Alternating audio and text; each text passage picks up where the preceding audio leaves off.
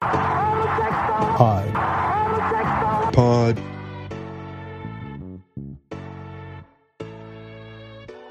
So how are you enjoying these series?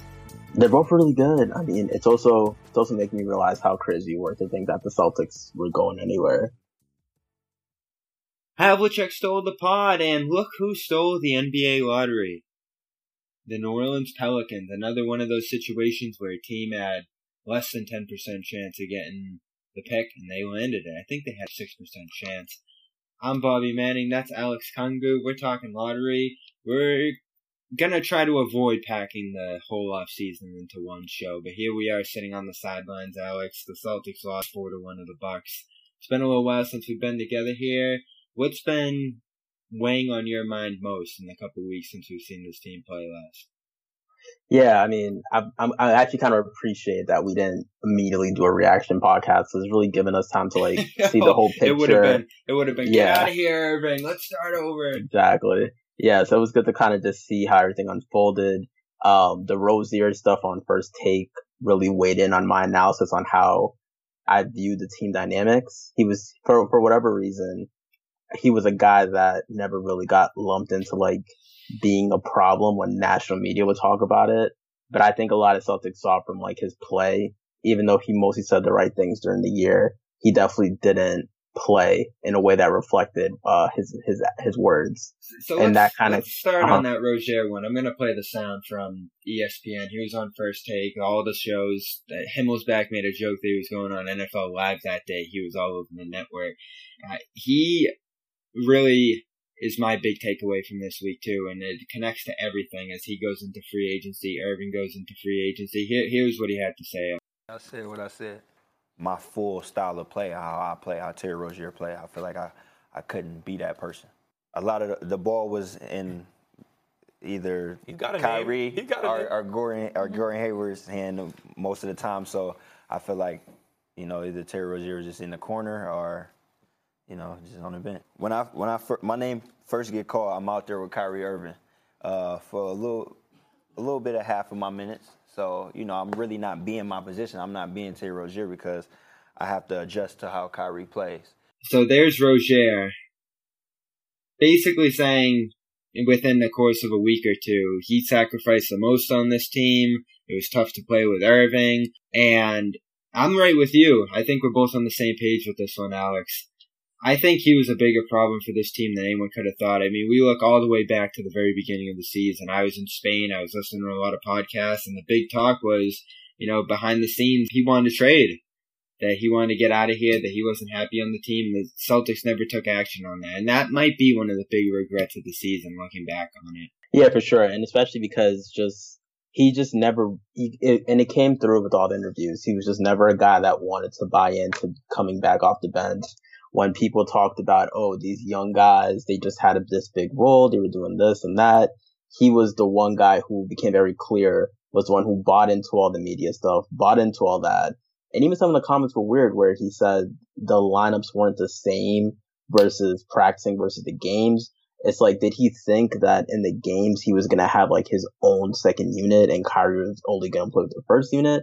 Like, it just shows this kind of like lack of self-awareness that, forget the Celtics, even if I was another team, I'd be a little worried because it's, it's, it, he had a chance to really d- dive into his role and help a team who had the talent to at least be in the N B A Finals do that. And instead, he cared about himself, cared about his minutes, cared about his role, and just put up a subpar season, then followed it up with just airing dirty laundry all out of the place. I don't know how he thought this was a good look at all. Yeah, and my big thing all along was, what did you have to gain from keeping him all along besides him being that Irving insurance? Because the more things deteriorated on his side, his defensive play, his scoring, his shooting, pretty much just his commitment to the team, it looked like, what was going to be the big gain from keeping him after all of this? And now I guess he's a decent backup option with the fact that Irving could just walk away in frustration from all of this. But I don't think anyone's looking at Rozier and the rest of the roster just coming back and saying that could be anything special, especially if Rozier does not return to form. And uh, we can point at Keith Smith's article about if uh, Irving does depart this summer, he says, the hope is that Rozier regains the magic he found as a starter in twenty eighteen. Hayward can consistently be the playmaker, shooter, scorer he showed at times last season. Tatum and Brown readapt to bigger roles. Williams continues to grow and eventually supplants Tatum. Ooh, I, I don't even have to read beyond that. I mean, in this scenario where Rozier comes back and he's the backup option for Irving this summer, I think this team takes the biggest step back, especially when we're mentioning Williams as the fourth point right there. Yeah, and I mean, just another thing with Rozier, like, he obviously had a good playoff run, that run, but a lot of people glossed over the fact that he was largely inefficient and disappeared on in, like, every road game. So it's not like he was setting the world on fire, and just giving him more minutes is going to naturally mean, like, he'll be great, because he's always been inconsistent, and all he was able to do in the playoffs is be inconsistent with more shot attempts. I will say he did almost save the Celtics in that Eastern Conference Final series. I'll, I'll always give him credit for that game six where he almost willed the Celtics into contention in that game while everybody else was struggling on the road. I mean, you can still give this guy a lot of credit for what he did that year and realize that that might be his only big year in this league, or at least with this team. And at a certain point, teams and players have to move on to better situations, and I think at this point the best option for both of these sides is going to be moving on here. And I think what they had built two years ago is broken between these two, this player and this team. I would one hundred percent agree with that.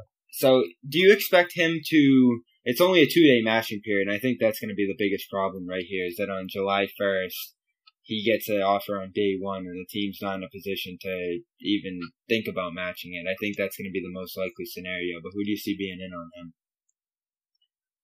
I mean, there's there's there's Indiana.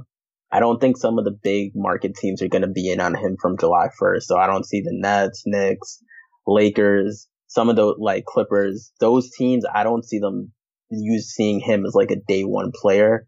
They're a let's swing for the big fishes first and then see. I don't even see a team like Dallas maybe like dabbling in there.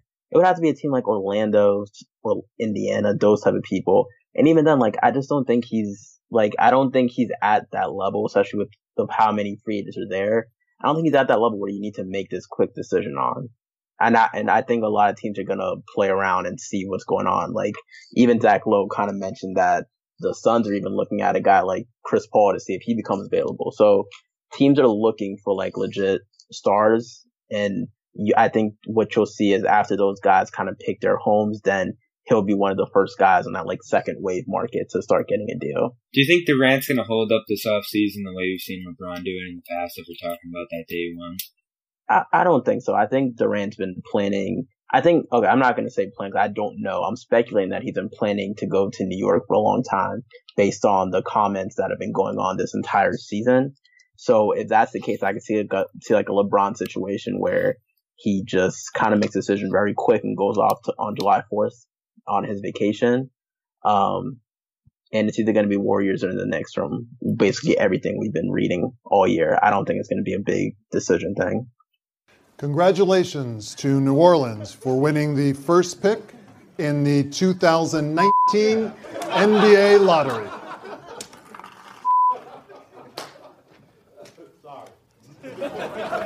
All right, so you heard it there right before the break. Pelicans number one overall pick in the draft. They had a six percent chance to nail that. Memphis had a twenty-six percent chance of moving up into the top two. Alex, this lottery was everything anyone could have dreamed for it to be except the Celtics. I came away from this, from the Celtics' perspective, feeling very down. And I know a lot of people were saying going into this that they didn't want the Grizzlies pick to convey. It's less protected next year. It's unprotected the year after that. But they move up to number two here. And with the Celtics at fourteen and twenty, I really don't know what they're going to be capable of doing in this draft besides packaging picks possibly and moving up. I know you could still package that Memphis pick to move up in this draft and get the best pick possible.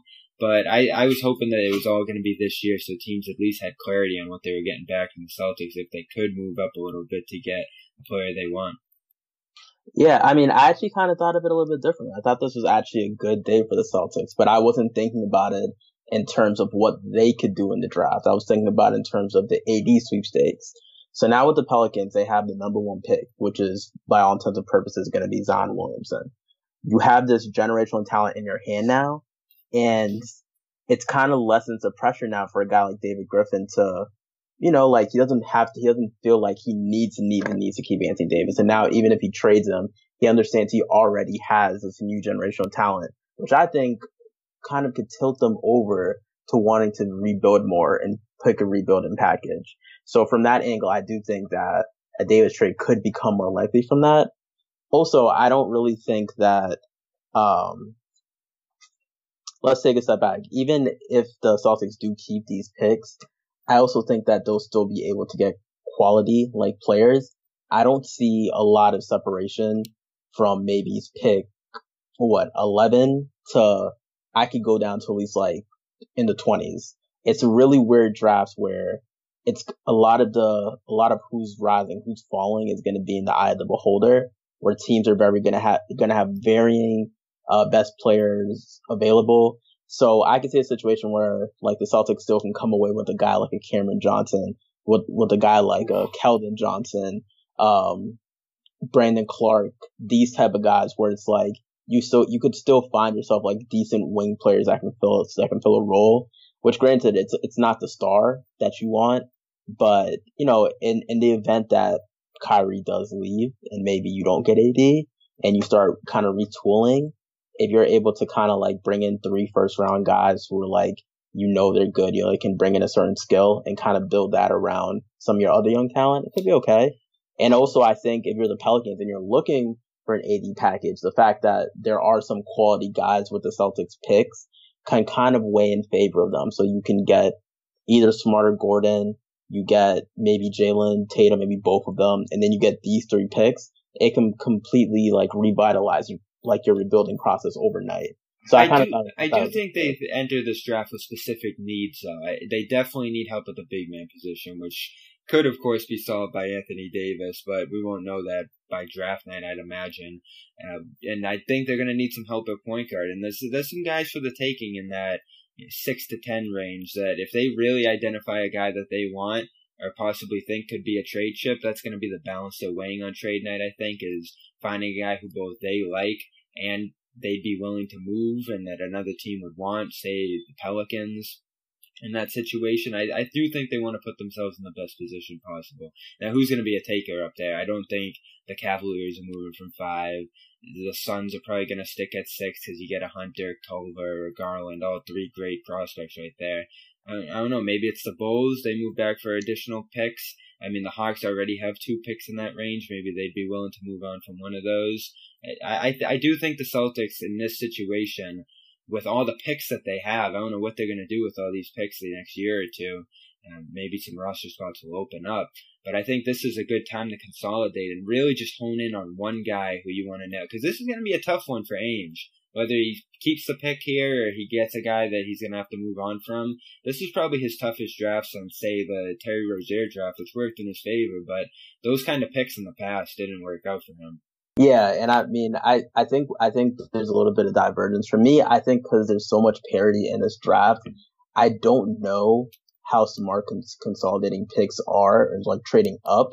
I'd actually be telling them to trade back. Like, they have a pick in twentieth and the twenty-second. Like, if someone wants to move up and give you an asset to take the twenty-second pick because they like somebody, like, that, like those are kind of the deals that I see as more likely than moving up into the top ten. I do agree with this assessment, though, that they, they do have needs that they can address, but I just don't know if um one guy, one specific guy is good enough than taking three bites at the apple, especially in this draft. The Lakers moved up to four, and I'm sitting there like, oh, geez, here we go again. They've been imploding on the sidelines of this, but they win the lottery. They don't win the lottery, but they certainly end up in a spot seven tiers above where they slotted in as before the lottery. So now they find themselves with Ball, Ingram, Kuzma, and the fourth overall pick to, you know, play ball with in the Pelicans. I see the Pelicans grab the number one pick after that, and I'm just like, oh, good Lord. I thought this could have gone one of two ways. Suddenly the Lakers supplant the Celtics in terms of being able to give up a trade package, And then I think, all right, maybe Davis will want to stick around here with Zion arriving in New Orleans. Now, it doesn't seem like either of those two things are going to come to fruition. That was just my immediate reaction. Why isn't this New Orleans team willing to play ball with the Lakers? I understood it a little bit more before, but now that they have the fourth overall pick on top of this, I think L A, if they're going all in on him, could put a very competitive package out there. And I think the Celtics still are going to try to squeeze this thing out and not try to give up everything. In regards to the Anthony Davis thing, I, I definitely think it's a possibility that Zion Williamson could intentionally entice him, but I don't see it as Zion Williamson per se enticing him as much as the number one pick. If the Pelicans are really going all in for A D, I think trading, or at least being open to trading and seeing what you can get for that, would be where you could start with. Because I don't think any of these N B A stars actually care or respect rookies enough to think that like a rookie could change. So I mean, if you're the Pelicans and you're looking out and you're saying like, okay, if you can find a top five player guy, you could identify as a top five, ten player, and you can get that, bring him in, and then use that as a way to say, hey, Davis, look, like we're serious now. We're not asking you to buy into this unproven player in the midst of your prime. We have stars now. Like, let's go do this. I think that's the smarter path to go about that. We're going to dive full headfirst into off-season scenarios here. They could go one of a million ways, but I think the one that most people are gun-ho about is the Davis scenario, because it solves an interior issue that this team has. It further consolidates talent around the star player, and in fact, this guy would probably be your best player going into next year, which would instantly make the team better. And you know what, Alex? My perspective here today is shake this team up. I, I think the worst thing they could do is just bring the same exact team back. And in, you know, an inherent way, this shakes up the team. You're either giving up Tatum or Brown. You're giving up Tatum or Smart, and then some combination of other contract filler. Now, Keith wrote, the easiest way to get to that twenty-one million dollars matching mark that they can is give up Tatum, Yabusele, or Williams, and Smart. And that's going to get you to that total fastest. Then you keep Irving, Brown, Hayward, Horford, and Davis as your starting lineup. Maybe Baines, Morris, other guys off the bench. Definitely takes a hit at your depth. But in that scenario, you keep Brown. In the other scenario, you give up more players. I don't think anyone's concerned about giving up the bench talent at the bottom of this, but you're giving up Tatum and Brown. You save Marcus Smart as, say, the leader, the intangible guy of this team. That's a tough one for me. Are you trying to keep Jaylen Brown, or are you trying to keep Marcus Smart? Because it seems clear that if you want to supersede any other offer out there, you're going to have to throw Tatum into this package. And for me, I, one thing I keep remembering is how glowingly David Griffin talked about Marcus Smart. And he's definitely one of those guys who understands his impact that goes beyond the stats. And if you're looking for to pair Zion Williamson with winners and guys who are proven, I think it's likely that just taking a step back, he'll probably want Smart and he'll probably want Tatum too. So I would, I would, I would assume that those are the guys. But if I had to pick like which one I'd rather keep, um, I would probably go Smart, simply because he's the veteran guy. He's the older guy. He's a guy that can fit into just about any role you ask him to play. And though Jaylen showed me a lot in the playoffs to an extent where like I could also see him fitting in as this like uh fourth, fifth option guy as well. I just think the playmaking ability that Smart has, and also kind of like the respect he's gotten, not just, you know, from from just like the coaching staff and all that, but also like Kyrie like respects him and really liked playing with him. So I think that's the guy you would want to keep. So I'm not, it's not likely that you'll be able to keep him. He got hurt in just that dumb decision that Brad made to push him out there in a game that didn't have much. And then he eventually returned in a state where it was just way too late for him to make any impact on that Bucks series. So I'm with you right there. I, I really want to keep a hold on Smart. But in the scenario where you give up Brown and Tatum, that's going to be tough for Ainge to swallow. It's going to be tough for a lot of us to swallow, because right now I think everybody's understandably low on Tatum. And, you know, Brown to some degree, he re- drastically improved over the course of the year and really looked fantastic in the playoffs. Big re- reason they plowed through Indiana. I thought he played incredibly for stretches in that Bucks series. But Tatum understandably took a little bit of a step back last year. I think people have soured just a little bit on him. But you look at the dynamic of last year, and it is still so hard to tell. Was it Irving not being able to connect with these guys and get them involved enough that they could be impactful in their roles? Or was it on these guys where they maybe weren't as talented as we thought, or just weren't able to adjust to less shots, less of a role, and the success of last year got to their head? It's probably a little bit of both, but the fact that you can't really pinpoint why Brown and Tatum didn't soar the way we expected them to this year, I think that's a dangerous thing when you're giving them up right now. But, I mean, what else are you going to do if you're trying to get Davis? Look no further than the Toronto Raptors. They took a gamble on a top-five player, and look where they're at right now. That's a great point. And I think people are probably a little bit regretful that the Celtics didn't take a longer look at that deal. For sure, and I think that just kind of weighs into Ainge's thinking. I don't even think Ainge would view giving up Tatum and Brown as as a tough pill for him to swallow. But I think it would just kind of show like, hey, I made these picks. These picks turn to a top five player, period.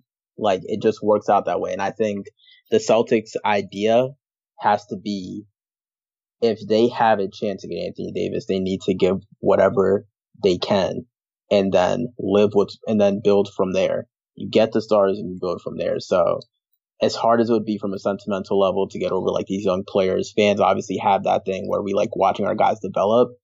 I think looking at big picture, like rings are what really was what we really want. Being the next dynasty is what we really want. And you don't do that unless you're willing to swing big on these type of deals. So, so whatever, here, whatever it takes. Here we are. We're basically looking at this situation right now and saying, all right, let's completely throw out the team that got this group to the Eastern Conference Finals within one game of the N B A Finals. That was Rozier, that was Brown, that was Tatum. You know, Horford to some degree played a massive role in all of that, and we'll get to him in a little bit. But they're basically moving on from a big cast here, getting Davis in here, and then how do you round that out? Because the rest of that hangs on one Kyrie Irving, and there's no more of a divisive figure in Boston right now.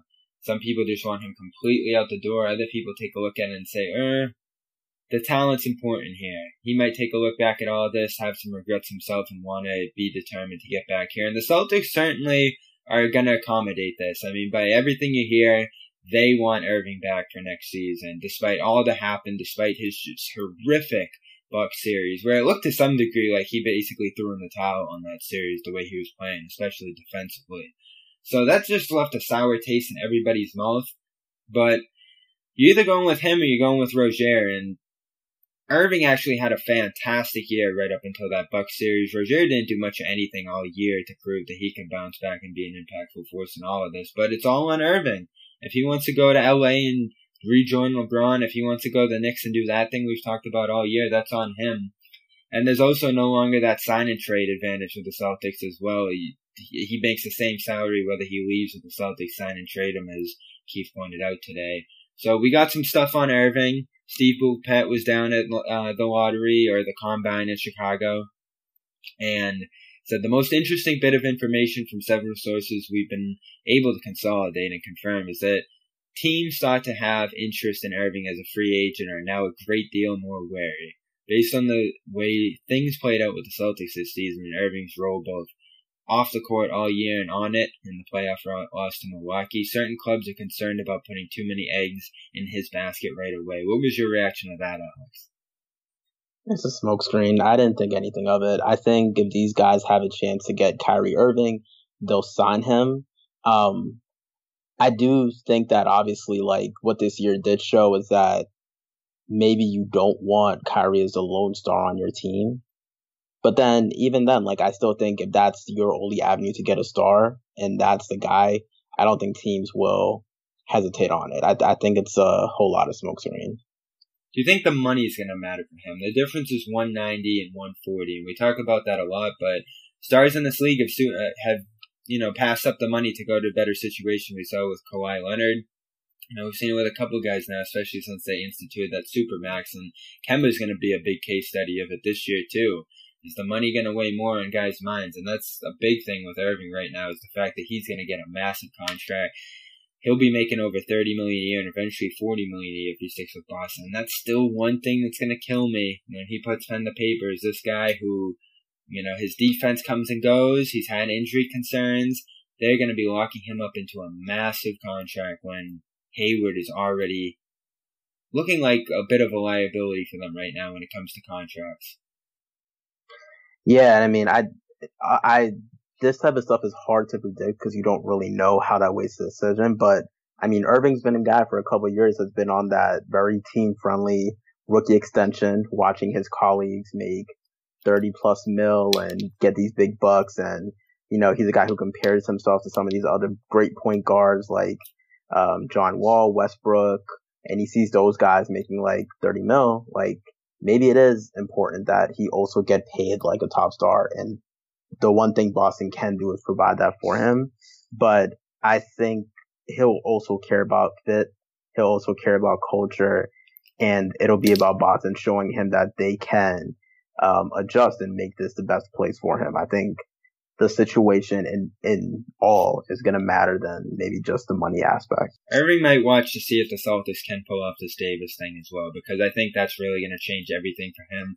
It seems clear that he just was wildly frustrated with the youth of this team, and we'll never really know, I think, how much weight you put on those young players who weren't able to step back into role positions on this team. I think it's a bigger piece of the blame pie than everyone wanted to admit all along. Everything fell on Irving at the end, and understandably so. I mean, what he did at the end was just so disgraceful in that series. And I think, you know, there is reason to be skeptical if you're the Celtics based on how he turned things at the end. I mean, you can put a good amount of consideration into what that was and how much you'd be committing to him going forward.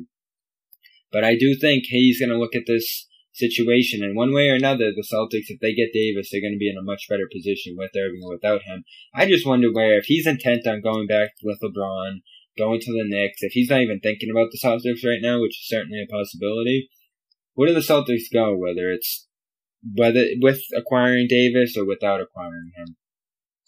I think you go for Davis, regardless. Um, Davis is a top five player, period.